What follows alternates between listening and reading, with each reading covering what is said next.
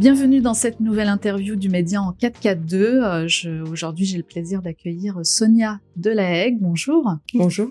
Alors, je rappelle rapidement que vous êtes psychologue, psychothérapeute, formatrice et vous avez fondé le centre Chrysalide, basé sur une, une approche que vous avez vous-même développée, et on en parlera un, peu plus longuement euh, à la fin de cet entretien. On vous reçoit à l'occasion de la sortie de votre livre, dont le titre est Ils n'en sont pas morts, euh, regard d'une psychologue sur la maltraitance invisible des enfants aux éditions Exuvie. Alors, vous revenez effectivement sur la maltraitance invisible chez les enfants, notamment pendant euh, la période Covid.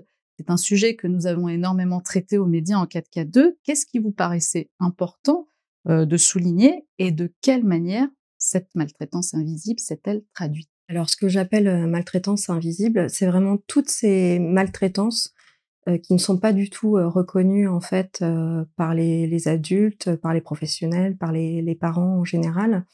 ce sont des, des maltraitances qui vont avoir un impact psychique sur le développement de l'enfant, parfois même euh, euh, physique. Euh, seulement, en France, on ne reconnaît qu'une seule forme de maltraitance, c'est-à-dire la maltraitance qui laisse des traces et qui est brutale. Tous les actes qui ne font pas de bruit ou qui ne laissent pas de traces sur le corps de l'enfant ne sont pas considérés comme de la maltraitance. Et je pense que c'est par rapport justement à cette vision des choses euh, que peu d'adultes se sont rendus compte qu'on était en train de maltraiter nos enfants pendant la crise sanitaire. Donc c'est intéressant de réfléchir à où est-ce que chacun euh, met le curseur en fait sur l'échelle de la maltraitance. Euh, parce que certaines personnes vont juger qu'un test PCR, ça n'est pas de la maltraitance, sur de poser cet acte sur les enfants, dont d'autres estiment que donner une fessée à un enfant, c'est de la maltraitance. Enfin, on a du mal à se mettre d'accord en fait euh, sur la notion de maltraitance, sauf si l'acte est vraiment brutal, s'il s'agit de, viol ou de coups sur le corps de l'enfant, là c'est très clair, c'est de la maltraitance. Tout le reste, c'est vraiment compliqué de, de sensibiliser les gens en fait à tous les autres actes du quotidien qu'on va poser sur les enfants et qui vont entraver leur développement, leur potentiel. Or, je pense que tout acte qui entrave le développement de l'enfant doit être considéré comme de la maltraitance. Et c'est pour ça que j'ai appelé ça la maltraitance invisible. C'est qu'en fait, euh, ce sont des maltraitances euh, euh, dont les adultes que j'ai en consultation peuvent me parler hein, de leur de leur enfance notamment, d'un regard, d'une humiliation, d'une privation d'affection, d'une critique qui a pu les marquer profondément et jouer sur sur le développement de leur potentiel, sur leur vision de, de la vie, sur leur prise de décision plus tard. Et pour autant, euh, ce sont des maltraitances qu'ils portent, qu'ils côtoient tous les jours, euh, avec notamment leur manque de confiance en eux, leur, leur incapacité à prendre des, des initiatives, sont liées justement euh, à ces maltraitances, mais elles ne sont pas reconnues. Et comme elles ne sont pas reconnues, en fait, par les adultes, elles sont de nouveau euh, appliquée euh, sur les enfants. Et je trouve qu'il y a un, énorme manque d'empathie en fait envers les enfants. Et c'est vraiment ça qui m'a choqué pendant la crise Covid, c'est que ça devenait euh, flagrant qu'il était compliqué pour les pour les adultes de d'être connectés à leur enfant intérieur et du coup de prendre soin de nos enfants. Alors selon vous, les enfants seraient les plus grandes victimes de cette crise? Pour quelle raison? Parce que c'est eux qui ont subi le plus les protocoles sanitaires en fait.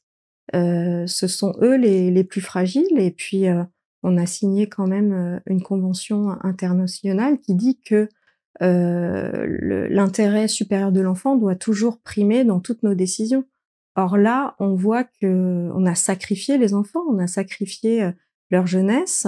jamais un adulte, à part à part les soignants et encore, euh, n'a reçu euh, autant de, euh, de demandes de, de, protéger la population avec des tests PCR trois fois par semaine, parfois sur des bébés.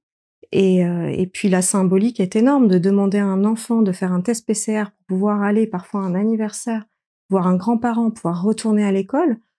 Du coup, symboliquement, on lui dit mais tu dois tu dois accepter qu'on porte atteinte à ton intégrité physique, qu'on te fasse mal, pour que des portes s'ouvrent.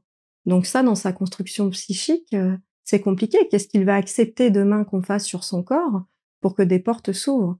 Donc là, il était vraiment plongé dans, dans, un, dans un chantage vraiment terrible le gouvernement aussi, on peut le rappeler, a joué aussi sur euh, sur euh, sur la corde sensible, celle de la santé, euh, de prendre soin des uns et des autres. Donc les parents, en quelque sorte, n'avaient pas vraiment d'autre choix que que d'appliquer en fait bah, les règles qui leur étaient soumises. Voilà. Donc ça, c'est très intéressant parce qu'en fait, on a finalement très vite compris que les enfants, quasiment dès le début, euh, n'allez pas souffrir en fait euh, de ce virus, que ce n'est pas une maladie pédiatrique.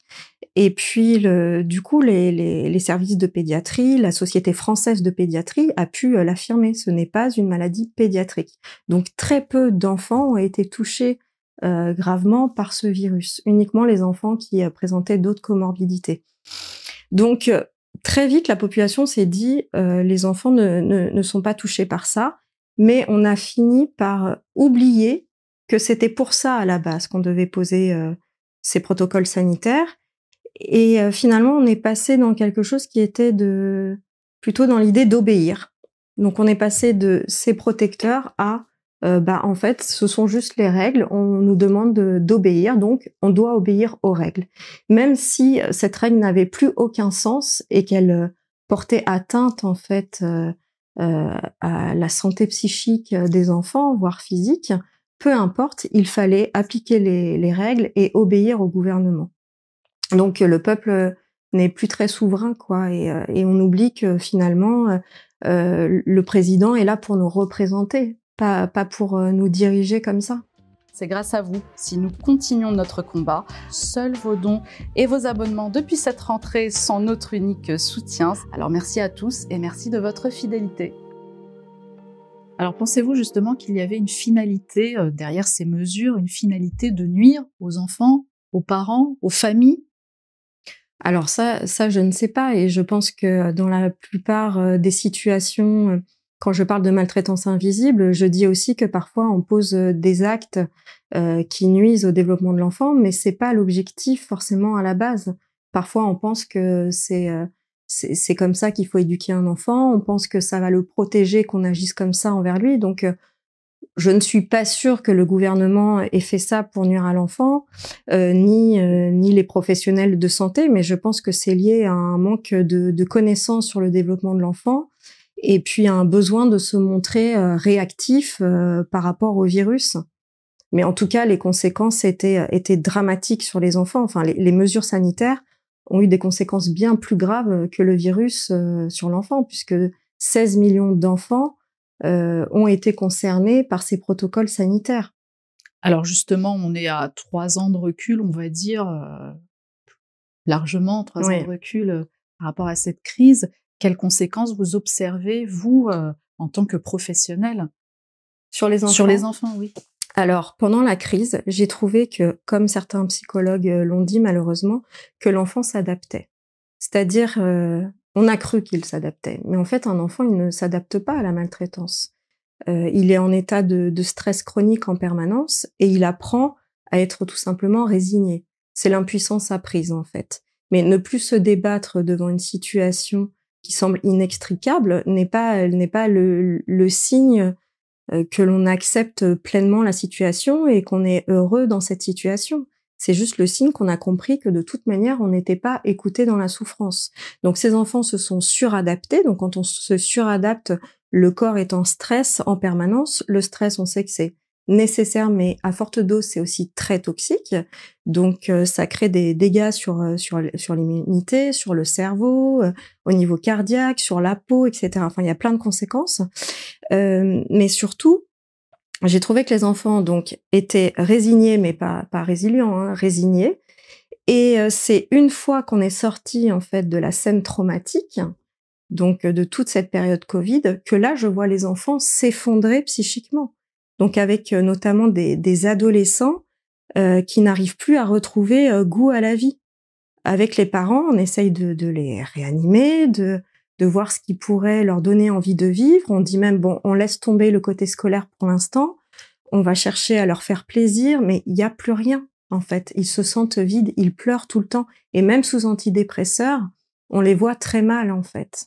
Alors revenons à ce titre, Ils n'en sont pas morts. Est-ce que c'était une manière pour vous d'ironiser sur la sur la situation ou c'est un message d'espoir?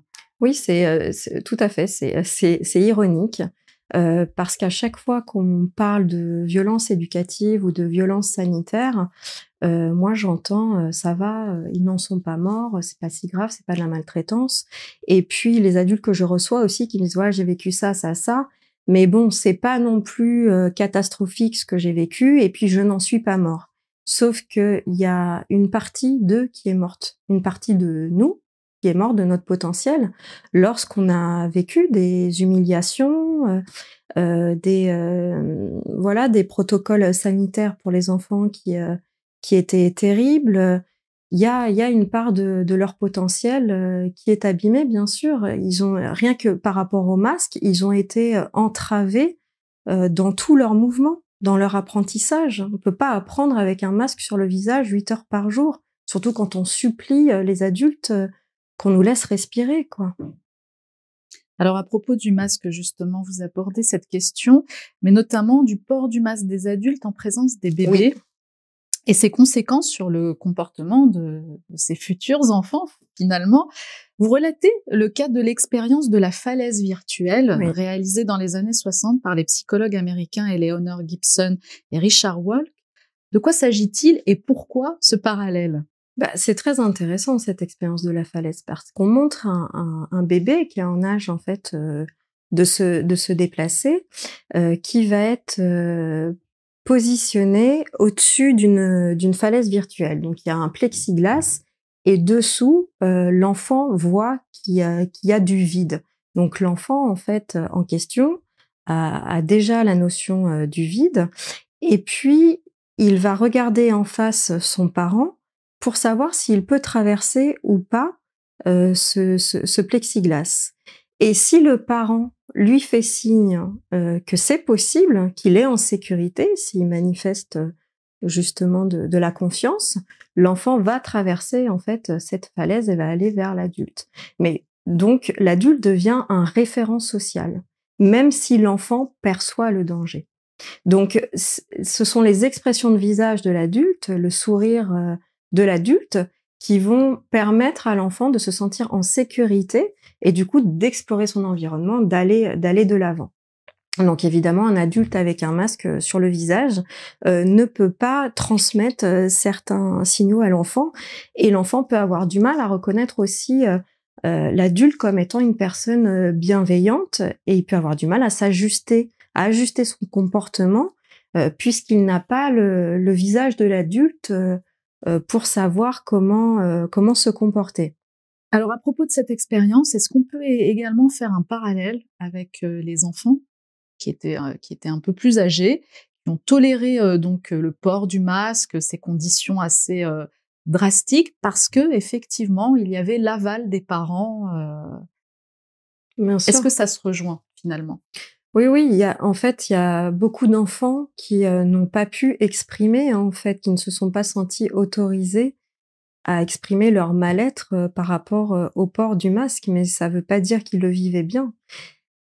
souvent, on a dit que ce sont les enfants de parents qui manifestaient contre le port du masque, qui étaient contre toutes ces mesures, qui vivaient mal le port du masque, donc ça voulait dire que c'était à cause des parents. Euh, mais euh, mon analyse est, est différente, c'est-à-dire que c'est justement ces enfants-là qui se sentent autorisés à exprimer leur mal-être, donc ils le font ouvertement auprès des parents, pendant que les autres enfants, eux, en silence, euh, souffrent, mais manifestent leur souffrance bien autrement. Il y en a qui ont montré des crises de somnambulisme, qui, qui avaient des phobies scolaires, qui se mettaient à être vraiment très angoissés en permanence, euh, qu'on présentait de, de, de l'anxiété généralisée, euh, mais les parents n'avaient pas le, le décodage euh, pour faire le lien entre euh, les mesures sanitaires et euh, les symptômes de l'enfant, puisque l'enfant ne, ne montre, n'exprime exprime rarement directement sa souffrance, mais il le fait à travers son corps en fait. Alors vous dites que nous sommes entrés dans l'ère de la perversion. Oui. Comment elle s'est traduite cette perversion? Je crois qu'en fait, on n'a jamais vraiment pris soin des enfants. juste avant la période Covid, on s'est quand même beaucoup intéressé aux neurosciences, à la discipline positive, donc ça c'était une avancée extraordinaire. Mais finalement, en y réfléchissant, qui l'a vraiment appliqué? Pas grand monde je pense que les gens n'ont pas compris, les parents n'ont pas compris euh, comment on passait de, de châtiment euh, physique à l'époque à une éducation euh, bienveillante. Donc aujourd'hui, on entend parler euh, de l'enfant roi, mais pour moi, l'enfant roi euh, n'existe pas. Alors on va on va y revenir on va y revenir justement parce que ça fait aussi partie. Euh, c'est ça. De, de, mes questions effectivement. Mais sur la perversion. Sur la perversion du coup, pardon, j'y reviens.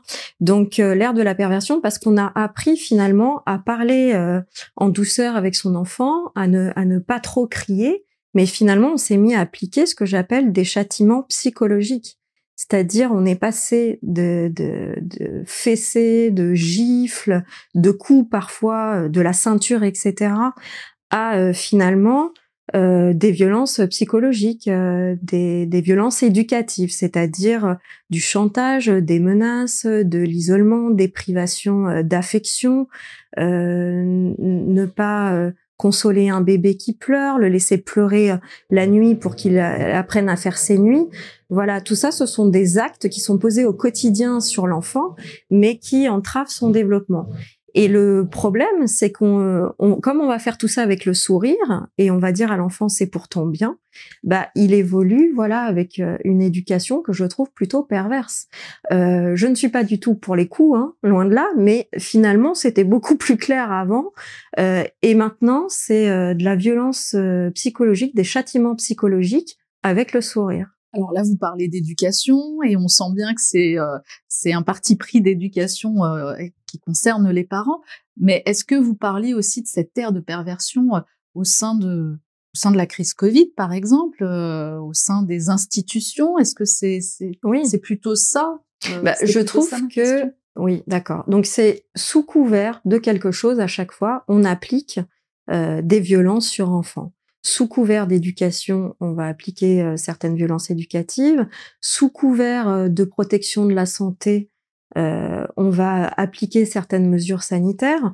Donc, il y a toujours une bonne raison finalement de maltraiter l'enfant. Et c'est ça qui devient pervers. C'est qu'en donnant une raison, bah, les parents, les adultes arrivent à faire du mal à l'enfant. Alors une phrase qui fait du bien et qui résume un peu votre position dans ce livre, je vous cite, il est vraiment temps de nous réveiller et de laisser agir notre instinct de protection. Nous sommes normalement programmés à protéger nos petits, quoi qu'il nous en coûte. Pensez-vous que les parents n'ont pas rempli pleinement leur rôle de parents finalement? Les parents, les adultes, l'institution, notre rôle c'est de protéger les plus vulnérables, dont les enfants, évidemment. Et, euh, et, et encore une fois, on a abîmé leur potentiel. Et on abîme leur potentiel euh, tous les jours. Donc c'est nécessaire de faire autrement. Quand j'entends qu'il faut rétablir des limites et, euh, et poser un cadre très dur à l'enfant désormais, juste après cette période sanitaire, je ne comprends pas. Là, on devrait être dans une période où on doit réparer leur trauma, prendre soin d'eux. Aucune cellule de crise psychologique n'a été mise en place après les confinements ou suite à tous ces protocoles sanitaires. On ne leur a pas du tout fait d'espace euh, de parole. On va à présent parler d'éducation, Sonia Delahaye. Pourquoi éduque-t-on les enfants? Bah justement, ça c'est une question que je pose souvent dans mes conférences ou auprès des, des parents quand je les reçois en consultation.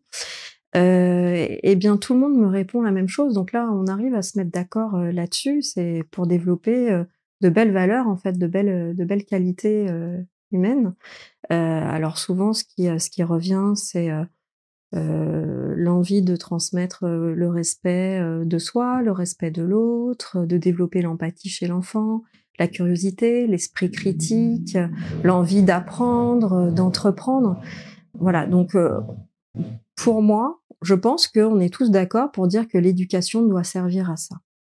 Et donc pour développer ces, ces, belles valeurs, on met en place, surtout en France, des outils éducatifs telles que les humiliations, les mises au coin, l'isolement, euh, qu'est-ce qu'il y a encore? Les fessées, parfois les, les, les gifles, les, euh, la stigmatisation. Quand on met en place à l'école des codes couleurs de comportement, voilà, c'est de la stigmatisation. Euh, comment, moi je m'interroge, comment ces outils qui font si mal à l'enfant sont censés développer ces belles valeurs? Des outils qui, qui abîment la confiance en soi, qui abîment la confiance en l'autre euh, et qui ne permettent pas à l'enfant de devenir un adulte euh, épanoui, à mon sens. Alors là, on est sur, plutôt sur le système éducatif que vous remettez euh, en question. Ce système éducatif, finalement, il n'a pas vraiment évolué depuis des décennies. Il a toujours été euh, presque intact. Oui, basé sur la soumission et la domination de l'enfant. Mais comme je disais tout à l'heure, on est juste passé euh, des châtiments euh, physiques au châtiment psychologique. Alors nous, on n'a pas connu les châtiments physiques à l'école, mais euh, ça c'était peut-être euh, dans les années avant, avant 70, euh, avant 70 oui, peut-être. Oui, tout à fait. Nous, on n'a pas connu, on n'a pas connu ça. Mais qu'est-ce qu'à votre avis, qu'est-ce qui serait possible de faire, en tout cas dans le milieu scolaire, avant qu'on parle de, de l'éducation des parents, qu'est-ce qui serait juste de faire pour les enfants? Ah, il y a plein de choses incroyables et chouettes à faire. En fait, euh, déjà, je pense qu'il faut déconstruire notre représentation euh, de l'éducation et de l'enfant et se former un peu plus euh, au développement de l'enfant. C'est-à-dire qu'un enfant qui manifeste un comportement qui dérange euh, peut être le signe en fait d'une grande souffrance. Enfin, il y a un besoin derrière chaque comportement de l'enfant. C'est ça qui est intéressant, c'est d'apprendre à décoder ses besoins, de lui apporter en fait les ressources qui lui manquent, puisque quand un enfant montre un comportement compliqué, c'est qu'il n'a plus les ressources pour faire autrement. Donc lui apporter des ressources, lui proposer un retour au calme, euh, voir si euh, peut-être il y a quelque chose qui est compliqué à la maison, peut-être qu'il a besoin d'en parler à un adulte euh, de référence, et puis oui, de donner la parole à l'enfant pour qu'il puisse exprimer ce qui ne va pas. Mais aujourd'hui, vous comprenez bien, par exemple, si on, si on reste sur le système éducatif et l'école notamment, un enseignant qui a entre 28 et 30 élèves, eh bien pour lui c'est assez compliqué de, de s'intéresser qu'à un seul élève. Bien sûr. Et puis soit il ne peut pas, soit il ne voit pas. C'est très compliqué. Oui. Alors, je pense qu'en effet, euh, l'éducation nationale euh, n'aide pas les enseignants à, à développer euh, euh, de, de, la bienveillance euh, envers les enfants, puisque les enfants sont entassés à 30 par classe. Euh, évidemment, l'enseignant va être tenté de mettre en place euh, une autorité très dure pour que pour que sa classe reste silencieuse par exemple et puis aussi les enseignants ne reçoivent pas de, de cours sur la communication non violente ou sur tout ce qui est euh, développement affectif ou cognitif de l'enfant. Donc forcément, ces manques-là euh, participent euh, à ce que les enseignants aillent vers vers de, de, de, la violence éducative. mais en même temps, ça prend quand on est un peu formé, ça ne prend pas plus de temps et on en gagne même à être attentif et à proposer des espaces de parole aux enfants. Enfin, plutôt que de les stigmatiser à la fin de la journée en leur demandant euh, de quelle couleur euh, ils étaient aujourd'hui et de leur dire bah non euh, j'estime que tu étais rouge donc en fait tu seras puni toi tu étais vert donc tu auras un privilège. Je pense qu'on peut se poser quand j'interviens parfois dans des écoles privées notamment je leur donne des outils comme la réglette de l'humeur où on va tous se poser faire quelques minutes de méditation voir comment on se sent quelles sont nos émotions. Et puis sur cette réglette de l'humeur on va pouvoir en mettre entre 0 et 10 où est-ce que chacun se sent? Et on peut d'ailleurs commencer la journée comme ça pour avoir une idée un peu de l'ambiance générale et savoir si euh, s'il y a des gens qui sont particulièrement sensibles aujourd'hui, si l'enseignant aussi n'est pas très en forme, que le que l'élève sente qu'il doit aussi faire attention euh, à l'enseignant, aux autres élèves. Enfin, ça ce sont des outils très intéressants qui prennent moins de temps que, que les outils utilisés qui stigmatisent euh, l'enfant avec les tableaux de comportement, par exemple. Alors vous êtes partisane de la CNV, c'est donc la communication non violente euh, qui peut s'appliquer donc à la fois à l'école mais aussi à la maison. Sur quel principe se base-t-elle? Et ensuite, quelle lacune la CNV vient-elle combler? Alors la communication non violente, c'est passionnant. Ça a été créé par euh, Marshall Rosenberg, qui est décédé depuis 2015, mais qui a réussi à, à régler même des conflits d'ordre géopolitique. Donc c'est vraiment euh, très puissant comme approche. C'est l'idée de maintenir le lien euh, quoi quoi qu'il arrive. Même si on se sent agressé par l'autre, c'est décider de voir chez l'autre un besoin, euh, une souffrance, plutôt que d'entendre un reproche et une critique. Donc à partir de là, ça permet vraiment de se, de se rapprocher de l'autre et ça permet d'être connecté à ses émotions. Donc la communication non violente euh, explique que c'est important euh, d'être à l'écoute de ce qui se passe dans son corps, euh, de, de, rapidement l'analyser et puis de faire euh, une demande claire à l'autre, plutôt que de lui faire une critique. Or, ce qu'explique Marshall Rosenberg, c'est qu'on est né avec le langage girafe. La girafe, ce serait l'animal au plus grand cœur. Et on a appris par l'éducation le langage chacal. C'est-à-dire qu'on a appris à exprimer ses besoins sous forme de, de reproches et de critiques. Donc, euh, par exemple, euh, un parent qui va entendre de la part de son enfant euh, tu es tu es tu es méchante maman parfois va dire bah tu vas voir ce que c'est qu'une maman méchante je suis pas méchante etc et eh bien à la place la communication non violente va dire bah excuse-moi mon chéri je t'ai dit quelque chose qui t'a blessé parce qu'en fait quand l'autre en est à vous dire tu es méchant c'est qu'il a été blessé par quelque chose. Donc, ce qui compte, c'est de maintenir le lien, toujours, et de ne pas chercher à se défendre euh, d'une critique ou d'un reproche, mais de se dire, tiens, c'est intéressant, si l'autre me fait un reproche, il livre toujours quelque chose sur lui-même. Alors c'est très intéressant le l'exemple que vous venez euh, que vous venez de donner parce que finalement ça ça montre en fait le quotidien de de tout parent euh, et euh, est-ce que ça ça découle pas enfin ces réflexes là de répondre de cette manière est-ce que ça découle pas de croyances limitantes finalement qui sont propres à chacun? Parce qu'on a tous une éducation bien sûr différente mais qui se rejoignent plus ou moins. Et donc, quand son enfant, quand on a face à nous un autre enfant qui dit "Maman, tu es méchante", bah la première première impression, c'est de prendre pour soi en fait cette d'en faire une affaire personnelle. Ouais. Bah là, ça rejoint aussi les accords Toltec, livre très très connu qui est très intéressant. Où un des accords Toltec pour être heureux, c'est ne jamais en faire une affaire personnelle. Et c'est ce que je recommande aux parents, d'avoir toujours cette petite phrase en tête, de se dire euh, euh, je n'en fais pas une affaire personnelle, il se passe quelque chose chez l'autre lorsqu'il me dit ça. Et pourquoi on prend les choses si mal C'est aussi parce que euh, notre ego, notre estime de soi a été aussi fragilisé depuis depuis tout petit. On a entendu des critiques, on a entendu qu'on n'était pas à la hauteur. Et je pense que quand on parle d'amour inconditionnel, finalement, c'est assez rare. Euh, de montrer à son enfant qu'on l'aime de manière inconditionnelle. Parce que quand euh, il y a du chantage, de la menace, euh, des gommettes de récompense, des choses comme ça, on montre bien qu'on l'aime sous certaines conditions. Du coup, quand on, reçoit une critique une fois adulte, on ne peut pas l'entendre en fait. On se sent complètement attaqué dans sa personne et on essaye de s'en défendre. Or, c'est intéressant de se dire non, l'autre est en souffrance quand il nous fait une critique. Alors, est-ce que la CNV n'a pas aussi des limites et euh, ne culpabilise pas justement les parents sur euh, notre éducation finalement de, à chacun et, euh, on se dit ah mince là je, je fais mal en fait. Là je, je, mmh. je n'agis pas bien en fait parce que j'ai pas suivi ce que normalement j'aurais dû faire avec la CNV avec la communication non violente voilà. Est-ce qu'il n'y a pas une manière de bah, je pense que ce qui est intéressant, c'est de se poser cette question autour de la culpabilité, la notion de culpabilité en fait. Je l'entends régulièrement chez les euh, chez les parents suite euh, aux émissions que, que je peux faire, je lis les commentaires, etc. Je vois qu'on parle attention, ça va nous culpabiliser.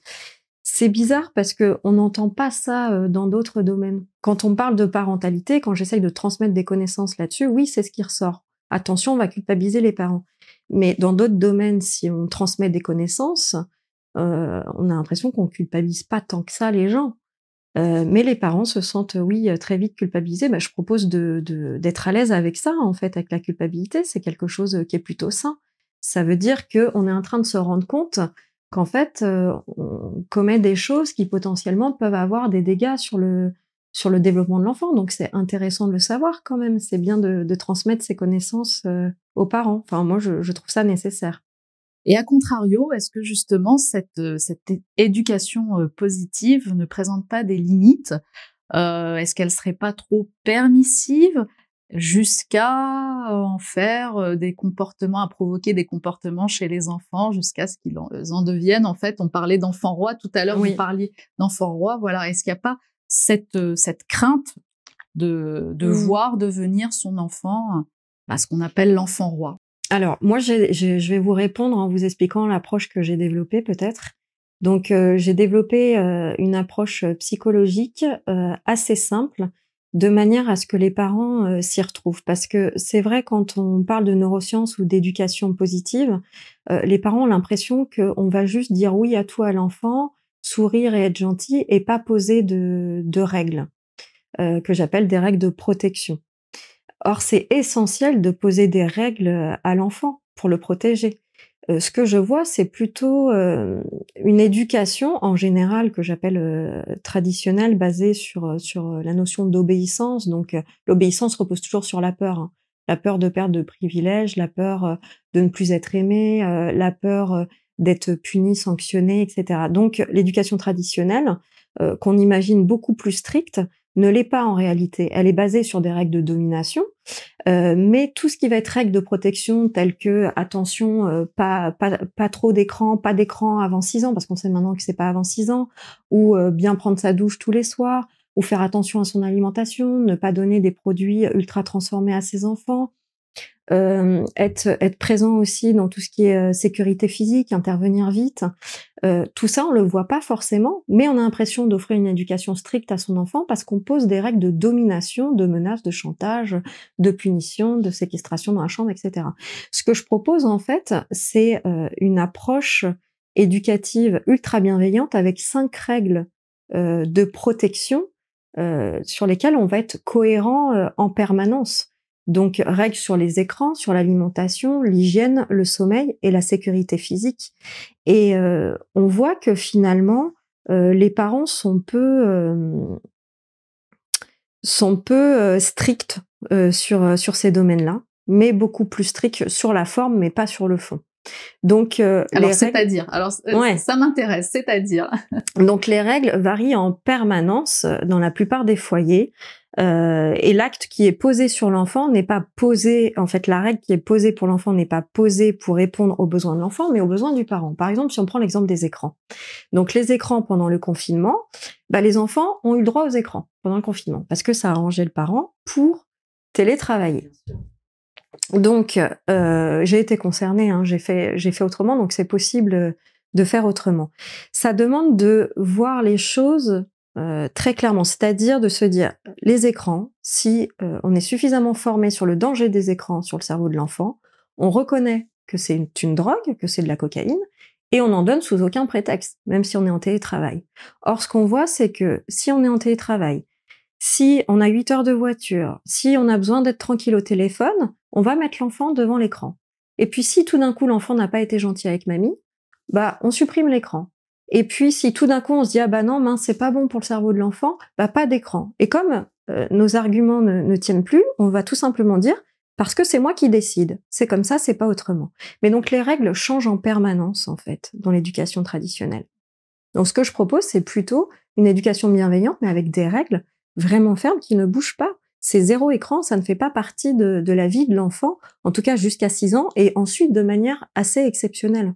Mais tout acte qui doit être posé sur l'enfant, doit être posé pour répondre à ses besoins à lui et pas pour le besoin du parent.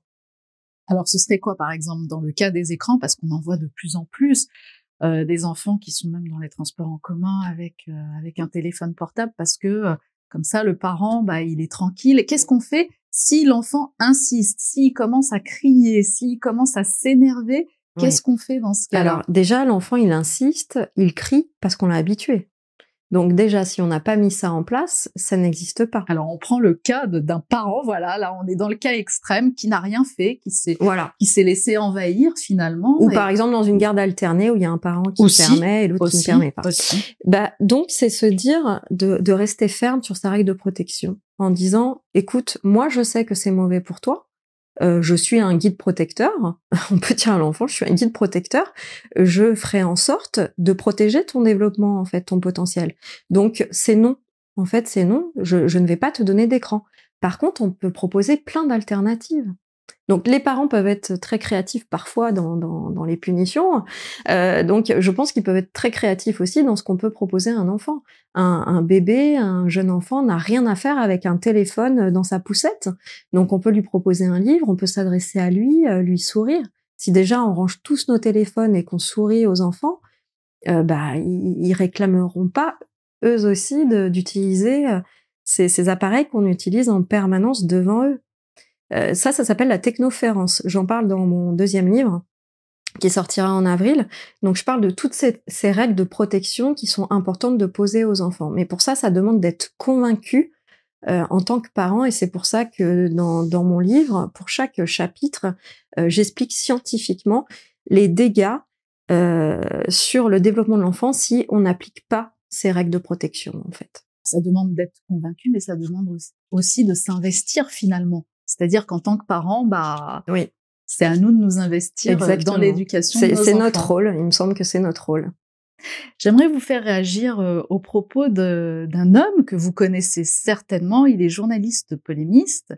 Il s'appelle Yann Moix. Il n'a pas d'enfant, mais par contre, il ne supporte pas du tout les bah, les enfants rois, on va dire, ce qu'il appelle les enfants. Et il dit qu'en ce moment, il rencontre beaucoup d'enfants euh, qui sont abjects, je le cite, hein, abjects, tonitruants et tyranniques. Ok, alors, il faut savoir que oui, l'enfant roi, pour moi, n'existe pas. C'est un enfant qui va être négligé, c'est-à-dire qu'on n'a posé aucune règle de protection. Par exemple, on laisse l'enfant tout faire, vraiment tout ce qu'il a envie de faire, on le laisse. Donc il veut un paquet de chips devant des heures devant la télé, pas de problème. Il a pas envie d'aller se coucher, pas de problème. C'est un enfant qui est délaissé, c'est pas un enfant roi pour moi. Et puis tous ces enfants euh, qui peuvent présenter, bien sûr, il y en a qui vont cracher sur leurs parents, qui vont euh, insulter des gens, qui vont se comporter euh, de manière, enfin très très dure avec les autres, qui vont qui vont frapper d'autres enfants. Eh bien, à chaque fois qu'on s'intéresse un peu à l'histoire de vie de cet enfant, c'est un enfant qui a vécu euh, des événements euh, souvent traumatiques, qui a été en grande souffrance. Donc en fait, euh, c'est juste pour moi un signal d'alarme en fait, de se dire attention, qu'est-ce que cet enfant vit chez lui, qu'est-ce qu'il a vécu et comment on peut le réparer? Et c'est en étant empathique envers les enfants qu'ils euh, vont être empathiques envers le reste de la société. Donc euh, je ne pense pas du tout qu'en prenant soin des enfants et en posant des règles de protection, on puisse faire des enfants qui ont un, comportement insupportable comme, euh, comme il peut le dire. Donc la prochaine fois, au lieu de stigmatiser les enfants il faut fouiller. entre guillemets euh, roi, voilà. Ouais, il faut chercher euh, qu'est-ce qu'il hmm. qu'est-ce qu'il vit dans son quotidien. Il y a forcément sous-jacent quoi. Bien sûr, on ne devient pas hmm. euh, comme ça par hasard. Hmm. Alors on, va parler d'une d'une consoeur à vous, Caroline Goldman, qui est psychothérapeute et qui elle décrit cette éducation positive. alors en ce moment, elle fait beaucoup parler d'elle. Hein ce qu'elle préconise, c'est aussi d'imposer des règles, hein, finalement, euh, d'imposer des règles, un cadre à l'enfant. Pour quelle raison vous n'êtes pas d'accord avec elle? Parce qu'elle ne propose aucun cadre, justement. Elle propose juste des règles de domination et aucune règle de protection. À aucun moment, elle n'évoque l'alimentation, euh, le sommeil, euh, les écrans.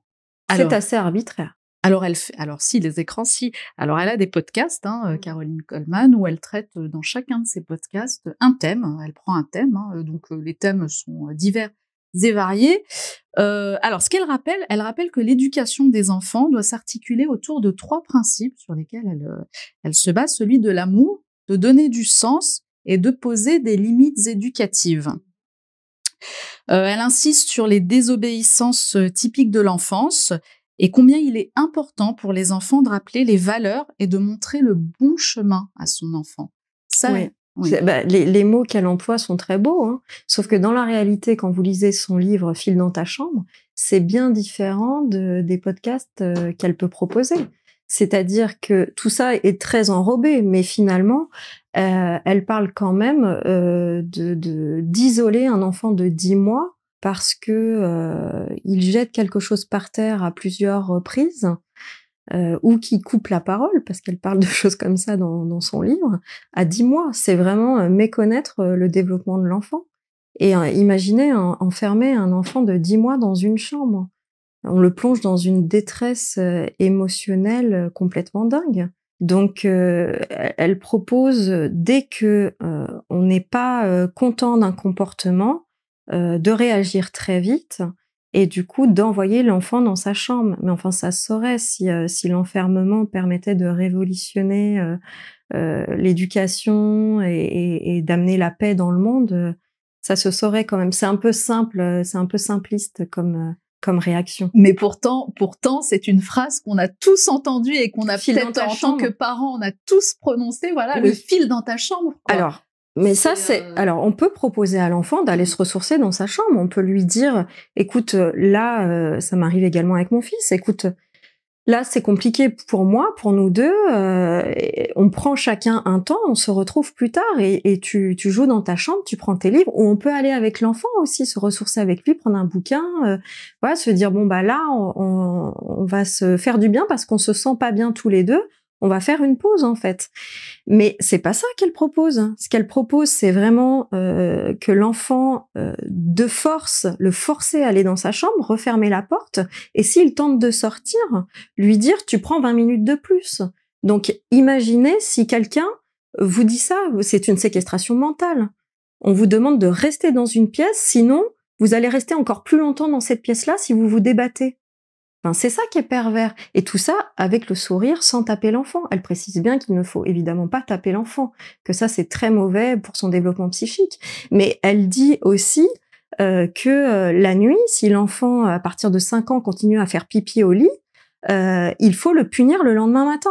Évidemment, ça va pas être le soir même puisqu'il est déjà dans sa chambre, donc elle, elle va pas l'enfermer dans sa chambre. Mais le lendemain, il faut poser une sanction parce qu'à 5 ans, elle estime que sûrement l'enfant fait exprès en fait. Donc euh, il n'y a rien de pire pour euh, pour bloquer un enfant en fait psychologiquement.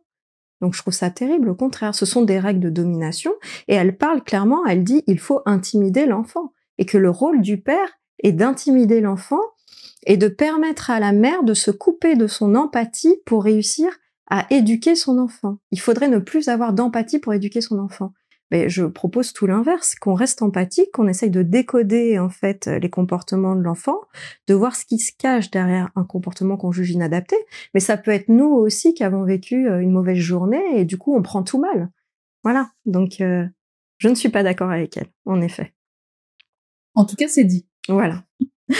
Alors, euh, Sonia Delahaye, vous exercez en région parisienne et je l'ai dit dans votre présentation, vous êtes la fondatrice du centre Chrysalide dont vous dites que l'approche a été conçue afin, je cite, que chaque parent, chaque éducateur soit vu par l'enfant comme un guide protecteur et que les actes et les règles de vie soient posés uniquement pour répondre aux besoins de l'enfant. vous pouvez nous en dire un peu plus? Bah, c'est ce que j'ai pu évoquer tout à l'heure, donc avec l'approche que j'ai développée. Euh, mais donc dans, dans, dans ce centre, donc bah, déjà pourquoi vous l'avez nommé euh, Chrysalide, Chrysalide? Bah c'est une jolie histoire. C'est un c'est un enfant en fait qui m'a donné euh, l'idée euh, de ce nom-là. Euh, mais à la base, je cherchais un nom qui puisse faire le lien entre entre l'enfant et l'adulte, l'évolution, et je voulais aussi qu'on se sente très bien dans ces lieux-là, euh, que ce soit euh, très très bienveillant.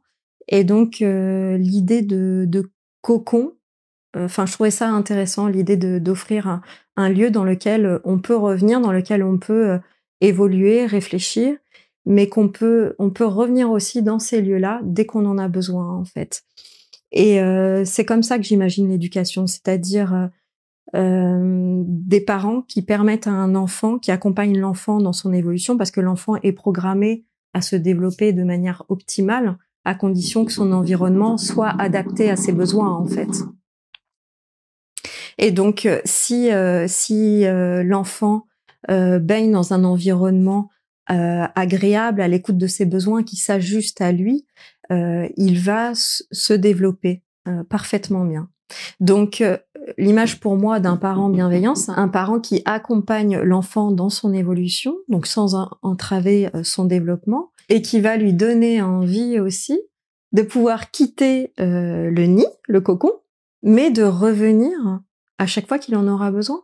Et que du coup, euh, le lieu dans lequel il a été éduqué euh, reste ancré en lui comme un lieu ressource dans lequel il peut revenir euh, pour voilà pour se ressourcer, pour se réfugier, pour retrouver du réconfort.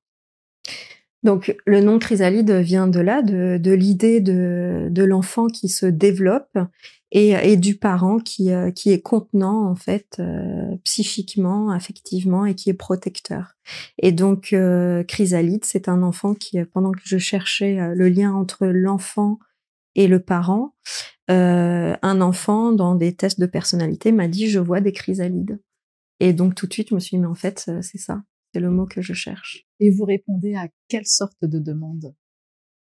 Alors, je reçois autant des adultes euh, que des enfants. Je reçois des enfants, mais aussi des, parents, c'est-à-dire qu'il y a des parents qui viennent pour un soutien à la parentalité. Je reçois toujours euh, les parents dans un premier temps sans l'enfant, pour qu'ils puissent m'exposer un peu la situation et qu'on réfléchisse ensemble vers quoi on se dirige, soit vers euh, un soutien à la parentalité, soit vers un suivi pour l'enfant.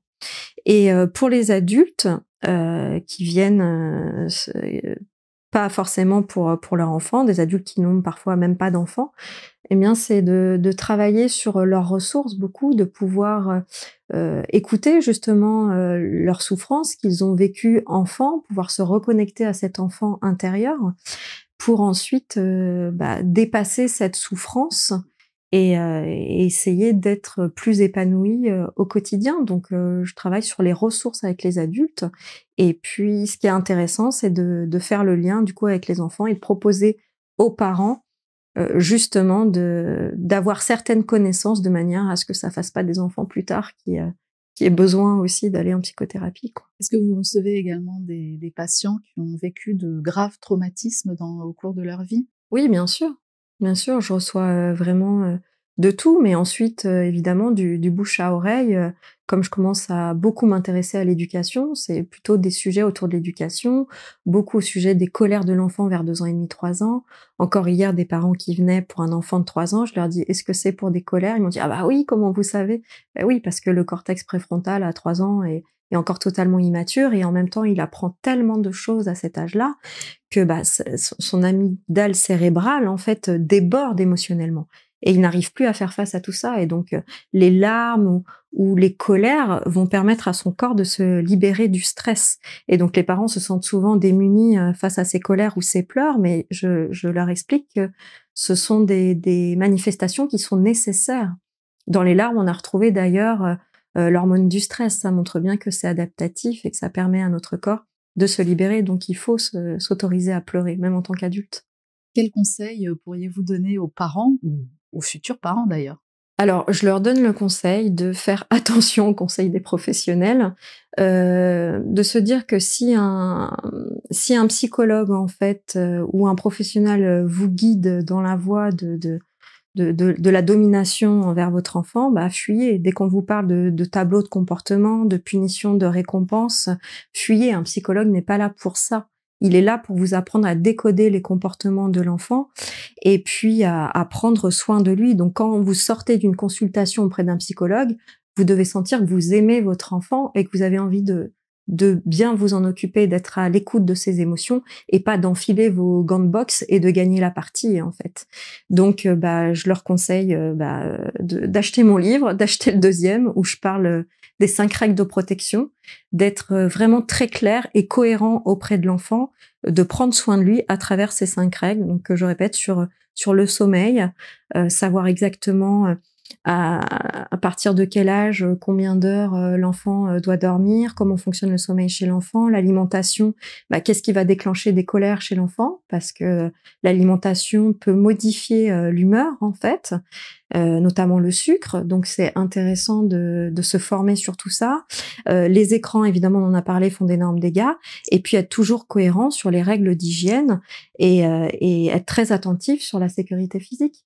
Donc voilà, avec ces cinq règles-là, déjà, euh, on, est normalement à l'aise pour, euh, pour offrir une éducation bienveillante et, euh, et très cadrante, protectrice pour l'enfant. On est équipé.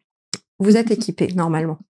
Merci beaucoup, Sonia Delahaye, d'avoir été notre invitée. Avec plaisir. Merci. Je rappelle le titre de votre livre, Ils n'en sont pas morts, regard d'une psychologue sur la maltraitance invisible des enfants aux éditions Exuvie. Je vais vous inviter à signer notre livre d'or si vous êtes d'accord. Avec plaisir, merci. En attendant, je voudrais rappeler que le média en 442 est un média créé par le peuple et pour le peuple. C'est un média entièrement libre et indépendant. Nous ne bénéficions d'aucun financement extérieur, d'aucune subvention. Seuls vos dons libres et vos abonnements pour bénéficier de programmes exclusifs sont notre unique soutien. C'est grâce à vous si nous continuons notre combat. Alors pour que perdure l'aventure, soutenez-nous. Merci à tous et merci de votre fidélité. Merci.